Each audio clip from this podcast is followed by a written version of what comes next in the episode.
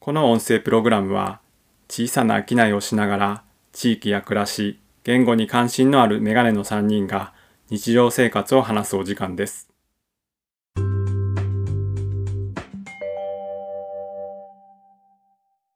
こんばんは。こんばんは。こんばんは。はい。今日もこの時間がやってまいりました。ありがとうございます。2週間ぶりに参加させていただき ます。お帰りなさい。ただいまです。先週はありがとうございました。お休みをいただいて。いいえ、いいね。みんな元気ですかはい。今日も元気 です。元気です。めっちゃタイマー鳴ってる。なんかなってる止めて止めて。仕込みが、いいなよんか。茹で上がったんかな。トウモロコシが。お、どうもこちちょっと匂いしてきたんちゃうんいやー、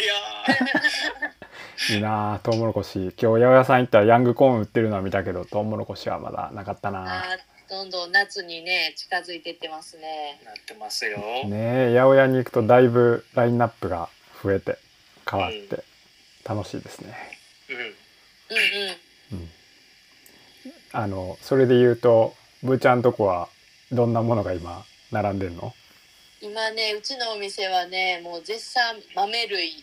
うースんナップとかうんうん絹さやとかあとはミエンドウとか今出てますね。うーんそう豆はね結構うん順番に出てくるんであ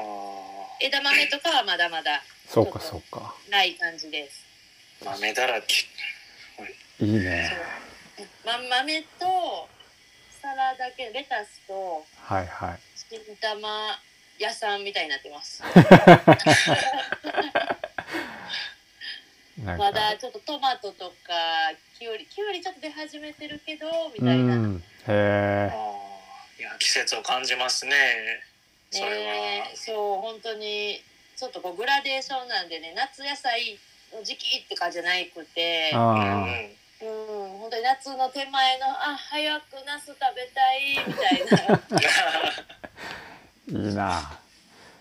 なんかけ ど毎回こうやって喋るときに今野菜何が出てるか聞いたら面白いかもね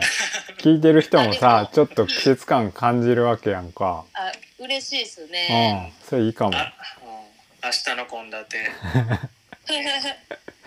ねそうまあちょっとね全国で時期ってずれてたり、うんああ、そそうの。中でも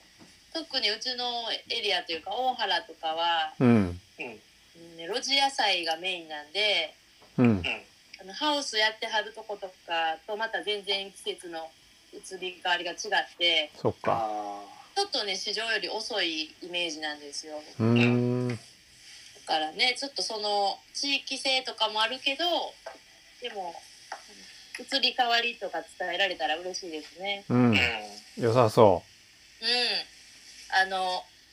聞いてください。う聞きますはいなんかそれで言うと今全国のとかって話が出たけどさ、うん。あのこのポッドキャストをどういう人が聞いてるかっていうのを一応見られるんやんか、あはいあ。はい。もうえー、と大阪が一番多くてへえ。次がえー、神奈川おーあれ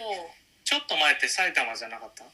あのね埼玉ねあえっ、とポッドえっ、とこれ Spotify だけの話やけど埼玉ね聞いてる人おらんのよ。あマジちうん、ょっと。あれコメントしづ らい。もう埼玉の人に捨てられました。ちょっと、ほんま、悲しい。ちょっとコメントしにくいな。届いてないんかな。逆にこ、これからですよ。励まさんといて。埼玉県外から聞いてくれてるかうも。ん、そう か。わざわざ埼玉出て 埼玉におったらいじめられるからいや、でも、すごい、大阪はちょっと岡村さんの影響力ちゃいますかもしれらん。で、神なんで奈しょ川はね。そう、神奈川で、次京都、東京。う。へえ、面白い。まあ、ゼロがちょっとびっくりやな。やろう。なぜああとはちょっと少数やけど愛知兵庫三重っていうのも入ってるうん愛知、兵庫、三重。うんちなみに海外のっていうのはあるんでし今ょんとこないですねないか。うんあちょっと楽しいですねこれね。出るかもしらんそのうちうん、で女性の方が多い半6割ぐらいが女性かなあそれは6割弱か、うんうん、で年齢で言うと35歳から44歳のが一番多い半分以上がその年代の人でおどドンピシャ同世代あそうあ、なんか同世代だ。でその次が45歳から59歳上の世代でその次になるとあ今言ったのが2割ぐらいかでその次が28から34歳が15%ぐらいって感じです。ちょっとヤング層に届いてないですね。うん、23歳から27歳が3%おるけどなんか間違えて聞いたんかもしらん3%か。 少ないな。 60歳以上も3%やからああ。うんいやいやじゃあもう10代とかになると本当もう全くいない。ゼロやね。うあんあまあちょっとこれまだ3回しかやってないからさう続けるとこの辺も変わるかもしらんしう、楽しみです。ううんん本当にそうあとこれさ聞いてる人くださってる人にもアナウンスなんやけどあのーこのエピソードごとに一応質問質問って言ったらいいんかな Q&A とあとなんか選択肢で答える投票的なアンケートも2つそれぞれ設けてて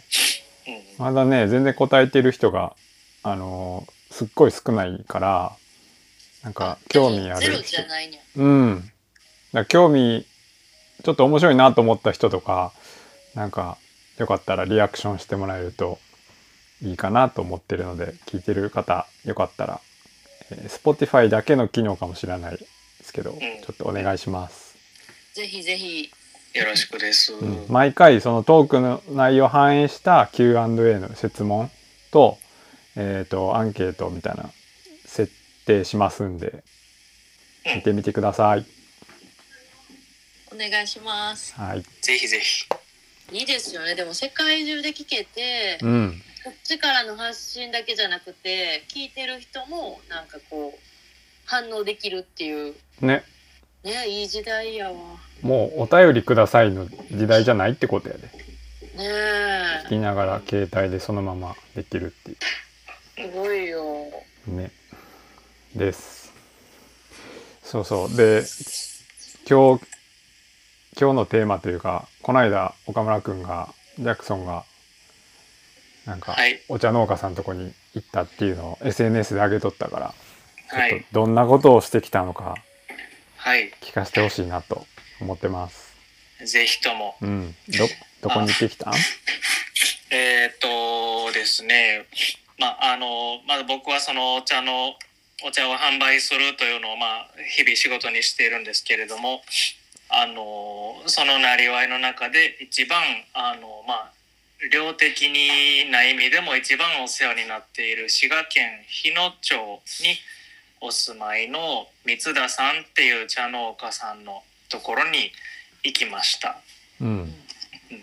えーっと10人ほどのお客様をお連れして、うんえーっとまあ、ちょうど今、あの新茶のというか一番茶の製造の時期にあたるんですね。ううんん、あのお茶っていうのは桜と同じようにあったかいところから、まあ、どんどん始まっていくので、えーちょうど今の時期は、まあ、その三浦さんのところは最盛期っていうことでうん今年最初のお茶の芽を収穫しておられます。うんうんでまあその収穫というか収穫というかあの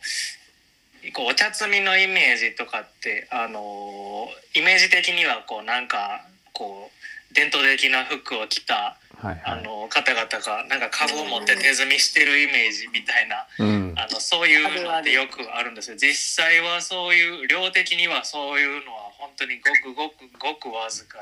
で、うんあの機械を使って積むっていうかもう狩るっていう感じですねうんはいはいですのでその作業とそれから、えーっと摘んだ、まあ、か刈り取った茶葉を、えーっと自分のところの製造工場が工場があるのでそこでお茶に仕上げていくというまあその買ってから製品になるまでみたいなの一連の流れをみんなで、まあ、ちょっと見学させていただくというツアーを開催しました。うんう。ーんそういうのってよくやってるんジャックソンのとこは。えっと、もう何回目かですね。えっと、何回やったかな。まあ、新茶の時期に限らず、うん。あの、ちょっとタイミングがあったらお客様を車に乗せて、じゃあ一緒に行きましょうかっていう感じで、ちょっと、あの、ドライブして、うん。あの、滋賀県、そうですね、距離的に行きやすいんで、滋賀県にっていうのが、割とよく行ってます。うん。他の生産者さん、他の地域も行くこともなくはないんや。あそうですね、まうんあ、滋賀県内だと、まあ、日野町の三田さんのところに一番よく行くんですけど、うんあとは東近江市うんの生産者さんだったり、あとはあの熊本県に一緒に来てくれた人も今 まで何人かいるんですけうど、ん。はい、うん物好き物好きっていうかで僕が言うてどうすんねんって感じですあ のよう来てくれたなという人たちもいやいやはいうんいるしうんめっちゃ愛の愛がね、うん素晴らしい。はいで、今回はど、どの、どんな感じで見てきたんそうですね。あのーすごい天気も良くて、まああのまあ僕のやり方なんですけど、なんかはいつついて見物しておしまいとかじゃなんかあれなんで、まあせっかく集まってくださる方々も。まあ、初めましての間柄なんでいつもその近くでなんかみんなでご飯食べるところから始めるようにしてるんですね。うーん。うんまああのーちょっとアイスブレイク的な、うんうん。感じでご飯をみんなで食べてでまあテクテク歩いてあの茶畑に到着するんですけどまあ着いたらご挨拶をしてうん。もうもうみんななんて言うんですかねもういつもねあんまりこうこういう風に進めていくっていう台本が僕の中になくてうん。もうあの着いたらですね皆さんお茶ラバーばっかりなのでなんかもうあのうわー落ち着きがなくなるんですよ。そうなんや。うんなんかね、勝手に そそわそわ、う勝手にね、そわそわしてうろうろし 始める。めっちゃ面白い。もうどないもならんくなるんですけど。うん。想像してたんと違う。だから、はい、こっちですみたいな、僕が旗振ってツアー校の人みたいに歩いてるのではもう全然なくて。 もう僕ほとんど着いたら何もしてないんですよ。話がいいや。話がいい。えみんなが見たいところ、まあ、ああの、あ、そうそう、これから茶畑とか茶工場に行かれる方いらっしゃるかもしれないので、まあ、これは言っておきたいんですけど、あの、危ないんですよ、すごく。うん。え。特に茶工場、うんうんうんあのーこう点でバラバラに動いてますみたいな話はしてるんですけどあの回転してる機械とか、うん。あのとんでもない力で動いてるものが多いんで本当に危なくってうん。あのー首からなんかプラプラぶら下げてたりあーすぐバッて書き出しちゃうお子さんとかもしねあのそういう子たちが見るっていうのはすごい意味があるんやけどうん。めちゃくちゃ危ないので。うんあのぜひともちょっとご注意いただいて、うん。まああのまあともかくそんな感じで茶畑の中をまあみんな見たりとかうん。で一通りまあみんな見てじゃあ茶工場へ移動しましょうかという感じででそのまあ園主の三田さんもあの時間を取って合間合間で様子を見ながらなんか質問ありそうな人の話聞いてくれたりうん機械の説明してくれたりとかいうのを、まあ、全体に向かってあのメガホンで喋るっていうかもう個々にあの当たってくださる感じでで、まあ、僕もうろうろしてあの個別に話質問もらったりしてうん。ですねであまりに話しがい状態になるので岡村さんもうちょっとまとめた方がいいんじゃないですかって言われたりとか いやあのいいんですよこれでって僕はもういつも言うんですえはい。うんいやいいですね。ー、そあのの、本当に、うんうんうんそのお茶をお店に飲みに来ている方とかってことですか参加者は。えー、とそうですねほとんどがあの茶葉をあのいつも買ってくださってる方とか、あとはまあ初めてお会いするけれどもインスタでずっとフォローしてくれてた人とかうん、そうそういう方もいらっしゃる。ちょっと今回はあの驚くべきことに北海道から来てくれた人もええうんえー、すごい。もう本当に嬉しくて、まあ、あのこれだけのためっていうかあのお茶の旅っていうことであへーの関西旅してらっしゃるんですけどあのその中でちょっとツアーに加わってくださってへーいやいや、お茶ラバーですね、本当に。本当にですねみんなあのお茶好きな人ってうんあのなんだろう損得感情なしに行動される方が結構多いんですね。うーうんん好好きだからね。きだから、うんそうです本当にそうです。そのジャクソンとこはさやっぱいその作ってる人と、まあ、お客さんをつなぐというかうんすごく大事にしてるやんはいその、まあ、お店でもそういうのを感じるし、はい。えーまあ、ウェブでの情報の出し方もそうやけどうんなんかどんなことを、まあ、大事にというかあのポイントとしてやってきてるのかな岡村商店は。あそうですねやっぱりあの僕の中でお茶っていうのはなんか文化的な側面とか嗜好品としてのキャラクターとかもちろんあるんですけどやっぱり農産物だっていう意識が僕の中ですごく強いんです。ううーん。ん農作物であると父があってそれをまあ育てて製品にしてくれるあの人がいて、まあ、自然あの環境があって人がいてというところに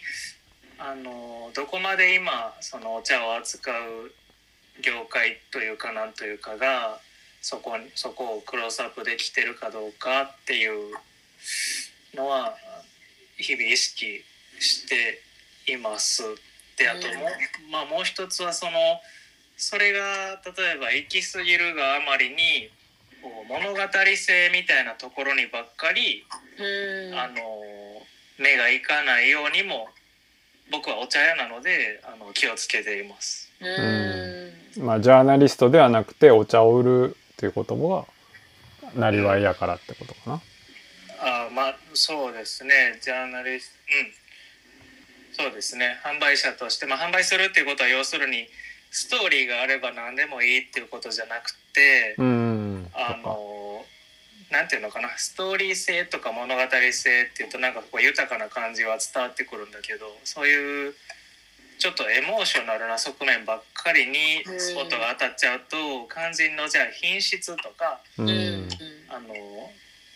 やっぱり作ってる人はそこも含めて見てもらいたいわけでうんあのなんか頑張ってやってはりますよねその努力をあの買ってあのお茶紹介しますだけじゃなくてこうこうこうでこの人のお茶はこういうふうに作られててこういうところが美味しいっていうのをやっぱ具体的に言えないと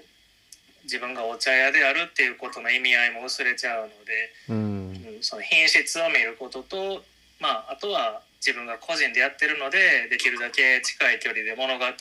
的な物語っていうか人を見るっていうところも、うん。あのやらなきゃいけないんでその両方のバランスを取ることを大切にしています。うんまさに岡村さんってそういう人やなと思ってます。ありがとうございます。うん、やっぱりね私もお店でポップ書いたりする中でうん言葉で売ってしまう時ってあるんですようね。んうんうんあの本当はその商品の味とかうんこうたたたずまいだけでも伝わってくるものはあるんですけどうんついつい自分のこの言葉でこう売ってしまうみたいなうんなんかそれをしすぎないようにこうできるだけバランスをとってはる人やなってすごい思います岡村さんは。けど丁寧に生産者のことを伝えれるあのいつもそういう背中を本当に私はもう同じ売り手としてはうんもうなんか背筋がいつも伸びるんですよいやいや僕岡も村さんのスタンスに。あとあーハッとしますね。そのありがとうございますあのルミさんもやっぱりルミさんから最初にワイン買った時らへんにこの人のしあれこの人僕のワイン番やみたいなふうに いやワインワインだけじゃないけどあなんかあこういう人いるんや嬉しいって思ったのがあの最初のあの発見っていうかいやいやあれであーなんかでもやっぱりルミさんの言葉でちゃんとこうファクト的な部分も伝えようとされてる一方でもうなんか溢れ出るやっぱりこうす好きとかあのもう感情面のあの抑えきれなさみたいなのはやっぱり最後の最後の紐が緩んじゃうところですよ ね。なんかあの私の場合は全然なんて言うんですかね本当にワインは特にねちょっとこう海を越えてきてる部分もあるんでうんやっぱり岡村さんみたいに産地に行って直接生産者と顔を合わせてっていう部分あでは全然違うというか一つ手ー前に。うんある意味岡村さんみたいな間に入ってる生産者と小売店の間に入ってる人がいてくれてるんでそのなんうかんその情熱のバトンみたいなのはつなげてるんですけどうんあのさっきもお茶のことでおっしゃってたあの私もワインが工業製品じゃなくて農産物やと思ってる部分があってうんそこがワインとお茶も似てるなと思ってるんですけど。うんうんうん、でももう全然岡村さんの足元にも及ばないですよ。何をおっしゃる何も出ないです何も出ないですそんな言われてもいやなんかすいません思いがちょっと先行していやいやまとまらない言葉なんで。嬉しいですもうほんうんうんでもやっぱり、うん、そう岡村さんがすごいのはそうなんですよね物語だけで売るんじゃなくて本当にひ一番大事なお茶のその品質とか味っていうところをまっすぐに見てはるんで生産者さんとも対等にそうやってこうあれ今年のこれどうなってますかみたいなところも。もうしっかりこう、なんて言うんですかねいい意味で突っ込んでいくじゃないですか。まにうんそこが本当に素晴らしいですね。うんやっぱりフィードバックってしにくい時もうんうん。結構あるし僕もまだまだちょっと気使っちゃう生産者さんとかもやっぱりいててもうその人がなんていうかもう例えば結構お年でもう毎年元気にお茶作ってるだけでももう本当に尊いことでみたいな人もやっぱいるんですよね。はいはい。そういう人にはもう何も言われへんというか、うん、そういうのはありますけどね。うん。まあでも言える時にはあの言え言うようにしています。はい。うん。うん、ちょうどスピッツの新しいアルバムが最近出て。うあんのそれについて草野さんが楽しく音楽をやっているそれだけで私はもう満たされてますみたいな言ってる人がいて なんかそれとに、まあ、その年長者のお茶作りについてなんか通ずるものがあるなとなるほど。脱線しましいやいや、なんか。わかりやすいです、ね。わかりやすいかな。た わかりにくそうだけどわかりやすい。はいまあね、前店やってた時にもジャクソンのお茶何回か取り寄せて売らせてもらってたし、はいその時にあやりがっぱとうございりましね、お茶の説明を聞くやんか。たうんやっぱそういう時に前の年と比べてこういうところが違うとか、うんうん。すごくうんそのお茶一つ一つをずっと見てきている感じがするんよね。この聞いてる側として。そんな10年も20年も見てるわけではないとは思うけないのは知ってるけど、でもきっとそこまでの今までのこともちゃんとジャクソンなりになんなんやろしょ咀嚼してで今の生産者さんとお付き合いを始めてでこういうお茶が今できてますっていう説明をしてる印象があって、うんうんうん、そこが今ブーちゃんが言ってたところなんかなと聞きながら思いました。うん。うんありがとうございます、うんそうですねまだそのどこまで的確にコメントできてるかっていうのはうんちょっと推測で言ってることも多いしとにかくそのお茶お茶ってしゃべしゃべらないから、うんうんこういろんな経験則の中でしか言えないんですけれども、うん、まあでも楽しいですそういう作業はとっても。うん、それも伝わる。うん、なんかやっぱり分かるようになっていく感覚っていうのはやっぱりなんか、ね、あのどんな学びでも同じかなと思うんですけど、うんうんそこの入り口に入った時っていうのは本当に全てが新鮮で何見ても面白いし何見ても素晴らしいっていう感覚がやっぱ最初はあるんだけどその後なんかやっぱり壁がやってきて。うん、うん分かんないことがいっぱい出てきてそれを一つ一つまあ結局自分でお金を使って足足も使ってエネルギーを払ってあの、まあ、リスクを冒しながらでも一つ一つこう分かるポイントを掴んでいくっていうのはやっぱり、うん、あの勉強机の上の勉強とも同じですごく面白いあ勉強するってこういうことやなっていう感じです。うんうんでもきっとさそういうジャクソンの姿勢を知ってるから生産者さんもすごく協力してくれるというかねうんえ勉強に付き合ってくれる部分もあるんじゃないまあもちろん下ろしてくれるのもそうやけどさこの人にちゃんと伝えたいなとか、見てほしいなっていうのがあるんじゃないかなって、うん、そうそうだと嬉しいですね、うんまあ今までどんな方ともこういうそのように付き合いができてきたわけでもまあもちろんなくて、うんあ結構失敗したりとか、うんなんかちょっと変に媚び売っちゃったなっていう時もやっぱりああるし、うんうんちゃんとその人のお茶のことを知らないのになんか取引ができるのかどうかみたいな話をしちゃったりとか。うんこう最初仕事の立ち上げの時に形にすることっていうのはすごく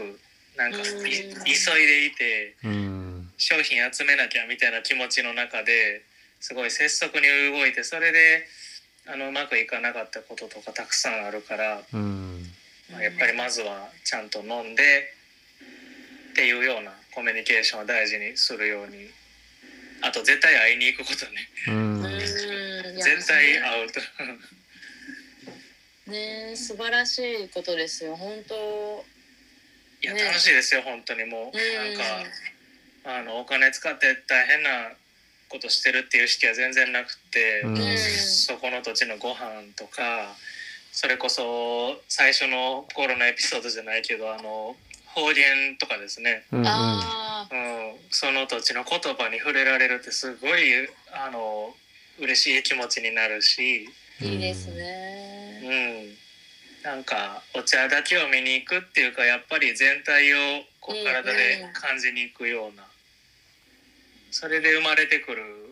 販売の時の言葉っていうのもやっぱりあるように思うしうんやめられないうん止まらない、うんうんうん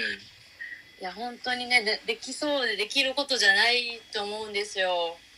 どうやろうなんかできるできるできると思うけ思うんですけどね僕にできたんやしなっていう感覚が僕にはすごくあっ うてん僕うんめちゃくちゃ飽き性なんですよ。嘘何何やってもすぐ飽きるんですねほんまに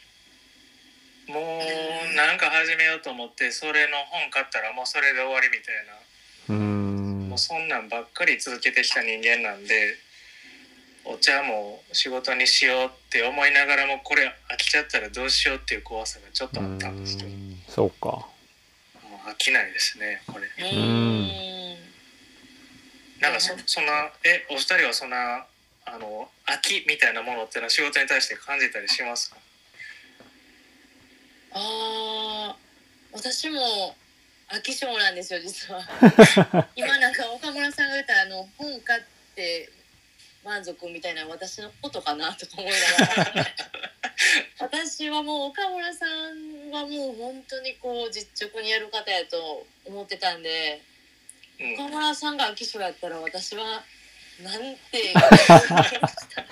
っていうぐらいなんですけどうん私私も今の商売が本当に好きでうんあのうちはちょっとまあ野菜だとワインだけじゃなくていろんな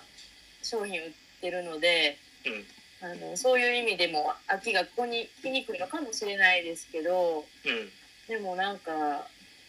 すごく本当一生かけてやりたいなと思えることに出会えたんでうん。今んとこ飽きないですね。うん。幸せだ、そう本当幸せですよね。う突然店閉めてたらすいません。10年後ぐらいに。ん、今日の録音聞かせる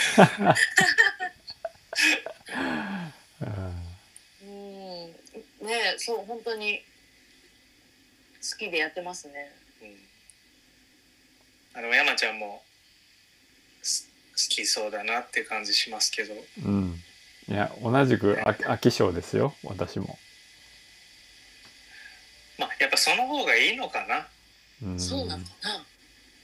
な飽き性っていうか好き嫌いがはっきりしてるのかななんやろ、なんやろね。うんうんなんでしょうねうんこの3人では答え出えへんな。きっとな。出にない似でてす、た3人ともちょっと似てたうなんかそれで言うと自分の場合はやっぱり何かを知ることがすごく好きやからその作ってる人とかうん、んあその背景をし知りに行くことはすごく幸せな体験ーやと思ってうてんだからジャクソンがお茶農家さんとこういそのねその土地に行ってっていう気持ちはすごくわかるなぁと思いながら聞いてた。うんうん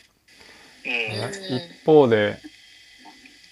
そのギャラリーをやってた時はやっぱすごく何ネタ探しが大変やったからあー企画をどんどん売っていかないとあーうんそれがないと収入がないから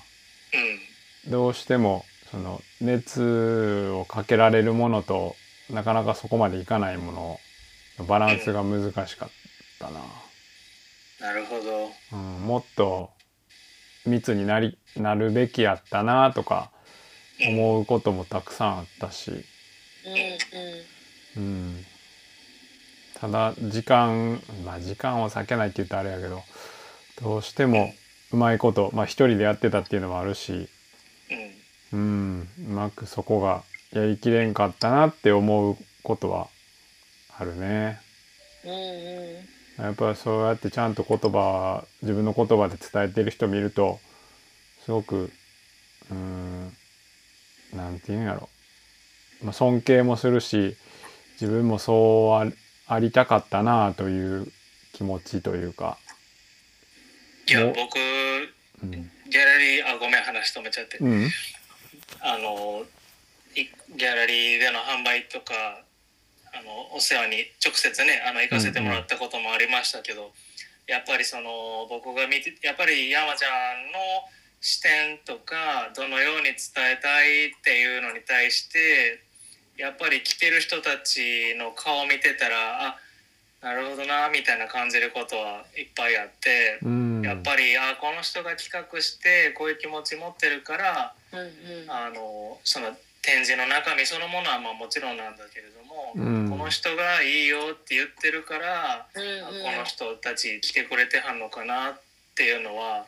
あのすごいあの強烈に感じました。ありがとうございます。うん、その去年うちで1周年のイベントをさせてもらった時に山ちゃんにも助けてもらったんですけれうん、ども、行ったそねの。時、うん、その時山ちゃんを慕って来てくれた人たちの顔表情とか見ててもやっぱり同じように思ったし、ううんんあなんかあやっぱり山ちゃんが面白いそうと思って行ってる生きてはるからこの人たち来てくれたんかなとか、ううんん、だからいや紹介者というかそういう立場っていうのはやっぱりいいもんだなって、うん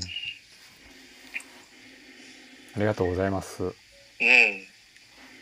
でも確かにねあの面白がってるかどうかってやっぱすごく大事やなと思ってたし、うんうんんうん、それはねそれぞれの商売で自分のやってることを面白がってると熱が生まれるからそれを見て人ってくるやんうんなんかその熱に惹かれるというか自分もその熱を浴びたいというかうん仲間に入れてほしいみたいな感じがあるんじゃないかなっていうのはジャクソンのそのお店に行った時も思ったしうんうんブーちゃんのお店もねちょっとだけやけど行かしてもらってなんかやっぱブーちゃんなブーちゃんだけのお店ではないけどさご両親でやってるから、でもなんかブーちゃんの空間に入った感じがもうブーちゃん炸裂な感じが面白かって、うちはもうほんと商品数がすっごい多いんで、うんうんそうでもそう2人の話聞いててすごいわかるのがあのうちもうちは結局問屋さんとかから買ってるものも結構多いんですよね。ううんんだからこうカタログに載ってるもので、まあ、文字だったりとか、えー、と値段だったりとかそういうのでこう自分の中で選別して商品選んだりするじゃないですうか、んうんうんまあまあお客様のニーズとかに合わせてそういう条件とかで選んだりしちゃうんですけどうんでもこう岡村さんとかあともっと小さいこう農家さん直接扱ってるような商品とかうんそういう本当顔が見える関係から買った商品とカタログから選んだものってすごい熱量が違ったりするんですよね。あーそれも全部含めてうちの店ではあるんでうんうんどっちも役割ではあって大事なものではあるんですけどもうんうんでもなんかこうやっぱり作ってる人の背景とか知ってるとこう条件に左右されないというかうん無農薬です減農薬ですとかそういうことで判断しなくて済むようになるというかうんそれがもう全然違っ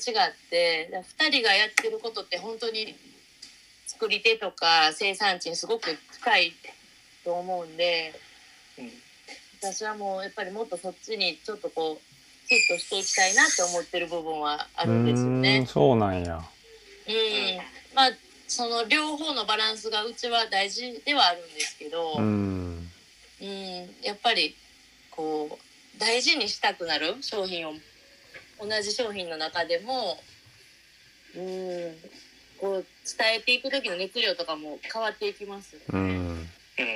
うんうん、あんだけ商品数多かったら絶対そういうことあるよねそうそう そうまあ本当にうちの場合は自分が口にしたことないものもあったりするんですよお客様からの要望でうん入れたりとか、食べ物だけじゃないしね扱ってるのそはうですほねんまにすごいよな、いやいやうん、うんだからお二人から学ぶことが本当に多いです。いやー僕はあの数にはやっぱり圧倒されるな。なんかあの私は自然食あのなんていうんやろこういう小売店業界のあのうドンキホーテぐらいに思ってる。ん、どう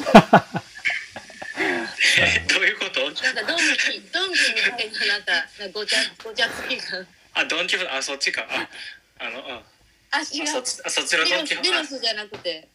あ。いや、あの 小説の方の あそっちかと思ったの、そはい、あのショショップの方ですショねッ。プのドンキホーテさんね。はい、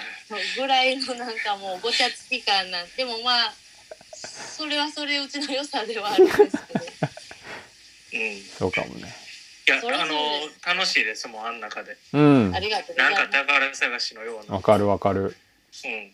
なんかね結構そのそれぞれのお客さんの顔がついてるというかあのあの人のこれみたいなんがう多くてんあだから父と母がずっとやってきて積み重ねてきた中であの人がいるって言ってるこれを一個置かなあかんみたいなのもあってああなるほどでもそねれがまた町の商店として私はすごくいいなと思ってるんですよねう。んうーんこうスーパーの棚で選ぶのとまたちょっと違うあ。うん。コミュニケーションの中で生まれたラインナップではあるんですうよね。ん素晴らし い。いやいや、本あ当れにちょっとあれはさ、お茶の話やった。お茶のさお茶の話。ぶーちゃんのお店の話はまたちょっとまたね、次聞くわ はい。なんか終わらしたみたいな言い方で悪いけど。すごい、あの、仕込みの音が。 な、こなんか、おこの辺にしとこうか。歯切れ悪いけど。あの僕は大丈夫です。あでもあもうあこんな時間か。うん。うん。私でもまたお茶の話は聞きたいですうんね。別の回にしても。ね。そうですね。うんなんか言うとくことあるかな。うーんまあやっぱりあじゃあちょっといそのそういうツアーを通じてのこう気づきっていうか改めて思ったこと前から思ったことではあるんですけど。うん。やっぱりお客さんたちはお茶についてもっと知りたい学びたいってこう思ってる方がほとんどなんです、うん。でもそういう機会っていうのがこんだけ身近な飲み物であるにもかかわらずほとんどない、うんうん自分からね茶畑に飛び込んでいって「すいませんちょっと見させてください」ってのはやっぱり言いにくいから、うん。はい。あのそういう機会をなんとか用意してこう分かんなかったところなこの空白を埋めていってもらえる感じっていうのは嬉しいしでその一方でやっぱり生産者さんたちはあの飲んでくれる人と直にこう対面してその人たちの言葉を聞くっていうことがあまりあのある人もいるけどない人の方がやっぱり多いんです。ううんん。だから飲んでる人たちが目の前に登場するっていうのはやっぱりちょっと緊張もしはるけどやっぱりこうはにかみながらあの嬉しく喜んでくれてるっていうのが見られるのでうん。なんかそこのところのやっぱ間に入ってるあの嬉しさっていうのはあってこれがあってこそやっぱり販売していく楽しみもあるんだなというふうに感じました。うん。改めて思ったって感じだね、きっとね。そうですね、まあうん前、前から思ってたことを毎年僕も確認させていただいてるっていう感じです。うん。うん、いや本当に身近な飲み物やのにねね。作ってる人もその作ってる現場も本当にこう見慣れないというかうん。そうです機会がなかなかないもんですね。なかなかね、まあどんなものでもきっとそうだと思いますけどね。ううんんううんん。私はあい。の岡村さんがあうんのうちもお茶をあの岡村さんから届けていただいてるんですけどもそのお手紙に入れてくれてた、うん今世間的には新茶のシーズンやけどうん。うん。あの去年のえっ、とひねのお茶もあのすごく美味しいですよってお手紙をいただいたじゃないですか。うん。うん。その話とかもすごいまた聞きたいなと思って新茶とひね茶のお話あ、もうぜひとも僕もまだまだちょっと勉強中なで、ところなんですけどまね。あ、5時間ぐらいかかるかもしれんけ どそれは5時間でさらに続きはそうやな。なんかサロンなんなんだあの有料いいよ。有料有料コンテンツやサロンにし有料コンテンツにしようか。そういしやよでもぜひそう私もお米でひねとしあの新米と小米う。うん。あの話とかもね多分通じる話があるんじゃないかなと思っててうんあ、それ知りたい。それ、ねえ知りたいです。いやそれもやってみよう。面白そぜひぜひぜひ、う。うん。素晴らしい。うん。はいなんかこう物を送り合ってそれぞれが手元で調理して飲んだり食べたりしながらしても面白いあそ れややばりたいでいすね ね。各地でこれこれ聞いてる人全然面白くないかもしれない3人のねでも3人は楽しいねうん。うんちょっとそれもやってみようか。うん面白そう。やりたいやりたい、うんやりたいですはいあのそうですね本日は私からは以上かなという感じがいたします、ね、お店に行ったらまた話聞けるもんね、ジャクソンのとこね。あそうですね聞けるしあのたっぷり飲める時し間用意していただいてうんあのかなり時間かかりますから、1時間、一時間は欲しいかな。飲めるし、買えるし、オンラインでも買えるし。ね。そうです。お願いいたします。 SNS でね、この間行ったその様子も出てたり、あとあは、結構、う、うんん。あのーまあ、お茶屋さんは、まあ、みんないろんな事情から、農家さんとの付き合いの詳しい内容とか、名前とか、どこにいる人かとかも含めて出さない場合がやっぱり多いんですよ。うんううんんでまあそういうスタイルは僕もちろん尊重してるからどうっていうのはじゃないんですけど僕の場合はもうどんどん出していくようにしてるので、うんまあ別に僕のお茶を買う買わないとかじゃなくてなんとなくこう現場の感じみたいなのは見てもらえる文章とか投稿もたまにあるかなと思うんでうんうんご覧いただけると嬉しいです。うんじゃあそれもリンクを貼ってあ見てもらえるようにします、ありがとうございます。はーい。ねじゃあ今日はここまでですはい。はい、またじゃあこれ今話したことに合わせたちょっと Q&A をつ Q&A っていうか質問作っとくので聞いた人はよかったらコメントとかアンケートに回答してくださいお願いします。よろしくです。お願いします。じゃあ以上ですおしまいはいはーい。ありがとうございました。はいじゃあまた来週